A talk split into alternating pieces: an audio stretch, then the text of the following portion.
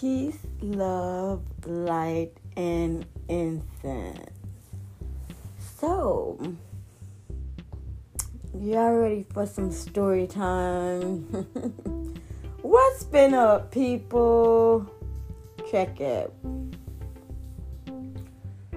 mm, yes, that's my elevated voice. anyway, yes, so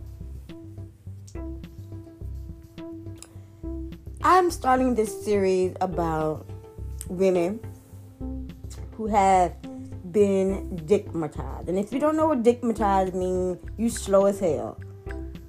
But there's been dickmatized. And dickmatized means that it's possibly been blinded by the D. You know what I mean? And some women get so caught up and being blinded by the day that they lose all sight of themselves, who they are. They lose they lose sight of their kids. You know, it's really um really difficult. You know, all they know is it's more like a curse. You know, so I've encountered quite a few women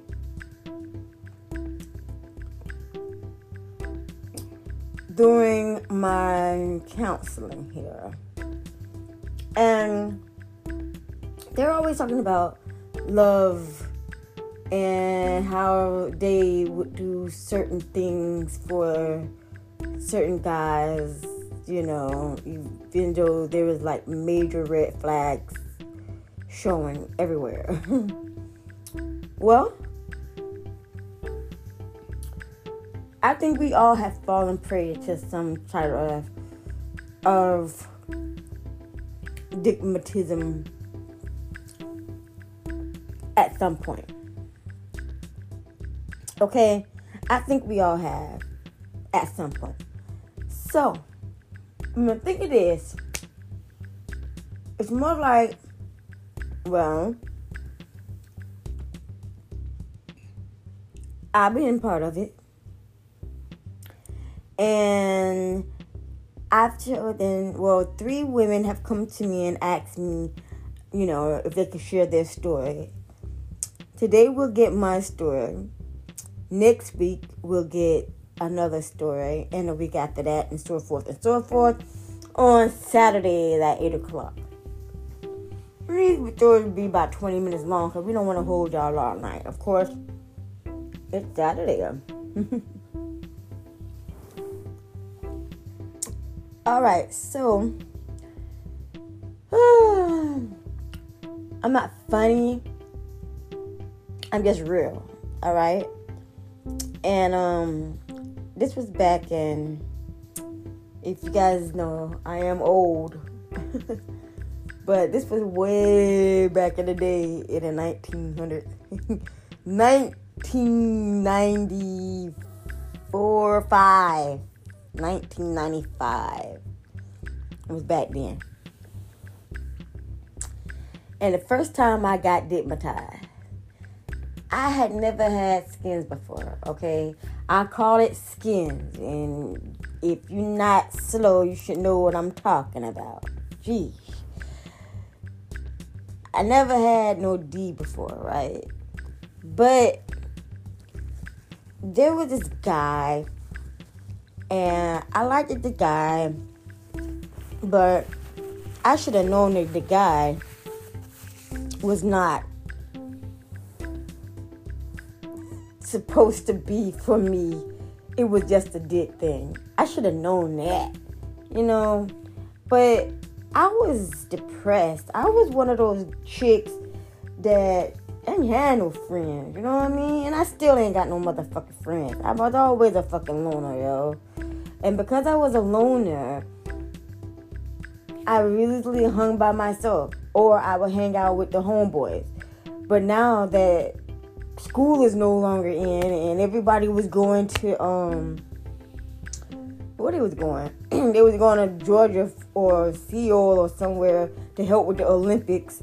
there was nobody around. I had no friends. And I was just just whatever.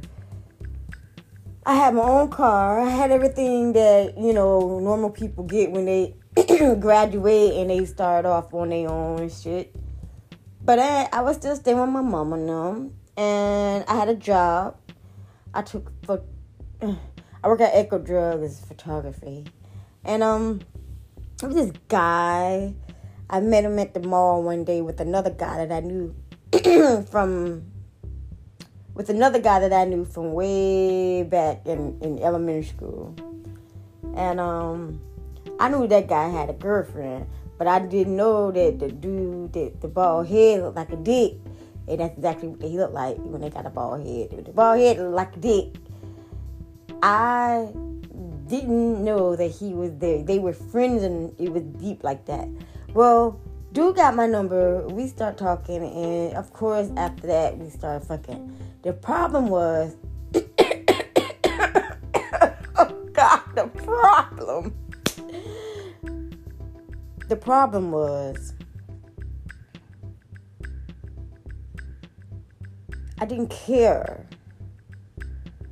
I was in love with someone that was in prison that I just had a miscarriage from. I I had lost. It's a long story. we on story time. I can tell y'all some stories, yo. It's a long story, but I just had a miscarriage, yo. And during that miscarriage, I didn't know I was having a miscarriage, but I had one. And my homeboy, I went to go tell the love of my life that I thought was the love of my life. What happened? I had a miscarriage, yo. But that's a whole nother story. Anyway, um, so me and dude got together and it was seem like we always fuck. And then all of a sudden his car started acting up, he didn't have a car. Then it was like he would borrow my car when I was at work. I never really paid much fucking attention to it though. That's where I was stupid at. I never paid any fucking attention to what was going on. Like he easily was just now taking my car while I was at work. Okay, wasn't paying attention to. That's that's red flag number fucking one. Don't lend your fucking car out to that nigga for shit. The fuck? Come on. You a nigga, you got your shit, you get your shit together. You don't need my shit to get your shit together. So this nigga is fucking everybody and me too, using my car for it. pick me up, take me home, drive off, we fuck, then go home, whatever. And that's the kind of life it was. And before I long, I didn't know or didn't realize that I was falling into a routine. And that routine made it to the point that I was I was truly dickmatized, yo. I was so fucking deep in the game that I was like his secretary. I was I was recruiting other chicks so he could fuck them, you know? And that's the kind of mentality that I was always the homegirl that niggas wanted to fuck. you know, she cool as hell, yo, but damn, yo, man. I bet you wait till I see her in this thing. You know, you know, it be I was just a cool ass chick, yo. And I always have been, I'm always going to be. I don't know anything, I don't know anything else but to be who I am. So I don't like women. I never have. They they turn more enemies than anything. I can't I can't really deal with women because they don't they don't like me. I mean, it's just you show up and their whole face rearranged every time. You, like, what the fuck I did, bitch? You don't even know me. How how are you? Hi, hi. Why are you intimidated? What the fuck? How you doing? But I can't do that with women. I can't do that with women. Them bitches always got issues. They always got fucking issues. So niggas I hang out with. I I was always the only chick in the crew. In high school anyway. I was the only chick in the crew. I hung out with my homies. And the only time them the dudes ever got around, I was it was because I would always get their numbers, get hoes numbers for the dudes. You know what I'm saying? I was just like the mid guy. cool as hell. Girls only talked to me because they knew that I had I hung out with the homies. You feel me? So was all good to me. I love being little little Tracy, little little Tracy. yeah, yo. But anyway, back to the story. So it got to the point to where um I still was living my life and stuff, but it was a regular thing. We'd be fucking and whatever not, and um it it lasted for about a year and then I decided that I was going to go help another friend, my best friend in the whole wide world. My best friend, and she was in um, Tallahassee, and I was going to go help her. So I transferred my job to Tallahassee, and I got sick. Everybody knew I had sickle cell anemia. Okay, so everybody knows I had sickle cell anemia. I got sick. It was a cold winter, and it was cold as fuck. And I haven't, I had never experienced cold yet because I live further down. I never got to the cold, cold, and it was cold as hell. So I ended up getting sick, and I ended up going to the hospital. Now, have you mind you, I haven't dealt with the dude in a minute. I had stopped dealing with him. He was like one of those seasonal motherfuckers where you come in um a certain time of the season and then they'll disappear, then they'll come back in your life again them type of niggas. So, um, my mom didn't know all my friends like that. I I didn't tell her shit like I'm fucking this nigga and shit like that. I never told my mom the type of shit that I was doing. Okay, I mean, cause I knew it was bad. I fucking, I'm fucking in my eight. I'm I'm I'm in my late teens. You know, I'm doing me. I'm living. So it is what it is. Now I grew and move up there and I get sick and my, I tell my mom, you know, I'm in the hospital, I'm doing all right, I'm gonna be out soon, blah blah blah. My mom's like, yeah, okay. Cause my mom did not want me to go to Tallahassee to begin with. She didn't want me to go up there. I went to sleep and when I woke up, my mom was there with my baby brother and him. Now, my mom didn't know anything about me trying to get away from this dude but it ended up being very much of a problem. I caught a STD from this guy, and I didn't know anything about any of this stuff. Remember, I had never had sex before, but he was the only person I ever had sex with, and we was having sex all the time, and he would have sex with everybody else, and I would be the one that didn't have sex with anybody because I didn't believe in having sex with everybody. But that was before I got woke and understood that even though he having sex with everybody else, he putting that shit in me and that's fucking me up. But then, see, I didn't know shit back in the day. that was when I was young and didn't know shit about sex. So, um, mesmerized, right? My mama took me out of the hospital from Tallahassee. I'm still a little bit woozy, still a little bit ill. And she had him drive me home do you know soon as we soon as we got down we took that six hour drive, we got down where we at. Do you know that nigga took me and fucked the shit out of me? And then I dropped him off and I went to my father's house because I wasn't going back to my mama's house. I did not want to go back to my mother's house. I was so hurt and pissed because she just told me that I don't care, you sick, you can't do nothing. And I hate that shit, yo. Stop telling me that I can't do nothing. You ain't even give me a chance to even try to do something. I said I would get better. No matter where I go, if I get sick, I'm going to get sick and go to the hospital. They are going to help me and I'm going to get the fuck out and everybody's going to be happy. You can't stop me from living because you're worried that I'm going to get sick. And that's what she did. Not only once, but twice maybe three times. I hated that. But anyway, that was the night that something happened. Maybe a month or so, I got a job at Kmart or whatever not. But maybe a month or so, my father was acting crazy off the crack. And I got kind of scared. At the same time, this dude's girlfriend, she left him and took everything out of the house. Everything that he owned. Okay? And that was the day that I turned into the sex slave.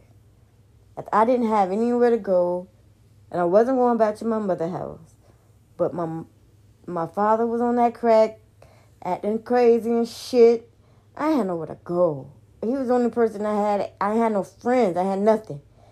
I went to him, and um, it was more like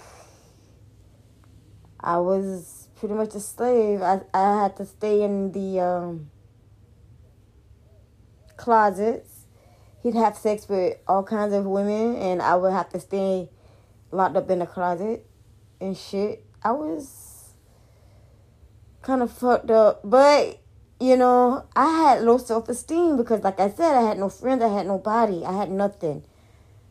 And after a while, you know, maybe about a year, year, year after, year into that, I got pregnant.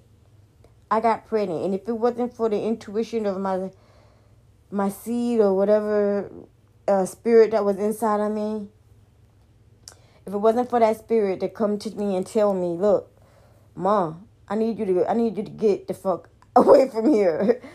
Um, I would never did it. One night, one day, I came back. I had just gotten a new job. I was going to be a supervisor at Fax Group. Hell yeah. I had gotten a new job. Everything was grand, man. Life was getting looking up to me, and I came home and um, he wouldn't. He had me locked out the house. I couldn't get in the house, and I was not happy about that. I usually have a key, but he wouldn't let me in the house, and I didn't appreciate that. All my was in the house. I told him give me all my shit. He didn't want to give me all my shit, so I ended up busting the door down. That was the Taurus bull coming out and shit. I, um, and whoever little little seed was inside of me, cause that's the day I found out that I was pregnant. And then um, I went to his house and told him that I was pregnant. Showed him the bath, showed him the baby, cause the baby came out of me in a whole embryo. It came out. And then I I took it to him and he said, uh, what the fuck you bring me this shit for? He flushed it down the toilet and then he raped me. And that's when I said that was it. I had to I had to break away from this shit. I had to break away from this shit. It's a lot of different stories within that, but I only had time for 20 minutes. so I just wanted to let y'all know, yo, man, that's the kind of shit that I had to deal with. I was totally dickmatized. Um, two years, kind of sex slave. I kind of fell for it all. But then after a while, it seemed like two is my lucky number. I only deal with shit for but so long. And two seemed like the luckiest number to me because, you know, May 2nd is my birthday, my Earth Day. So when I when I think of everything done in two, in two, in two, in two, it usually means something grand to me. I can only deal with shit for only two years. After two years, I'm about to I'm about if shit don't change, I'm out. Fuck it. That's just how life is. I got to go. I can't sit here and just be stagnant. I got to move. And so that's not the only time, but I would let you guys know some more. We're going to go ahead and get more um, stories from other ladies who've been dickmatized and how they ended up being um, not always abused, but how they ended up being hurt in the midst of it. And now realizing after being out of the situation what it is that they could have saw the red flag that they could have seen the the the warning signs and all. So stick with us and we'll be glad to tell y'all about how to be out of that. So you guys if you're in some situations like this please get out. Please get out. If you need help see the phone numbers on the um, description of this podcast. All right, Danielle. I truly appreciate y'all. This Miss Karmplexity, Miss Old School 76. Hey! Each one teach one, queens. Kings remain true. Deuces!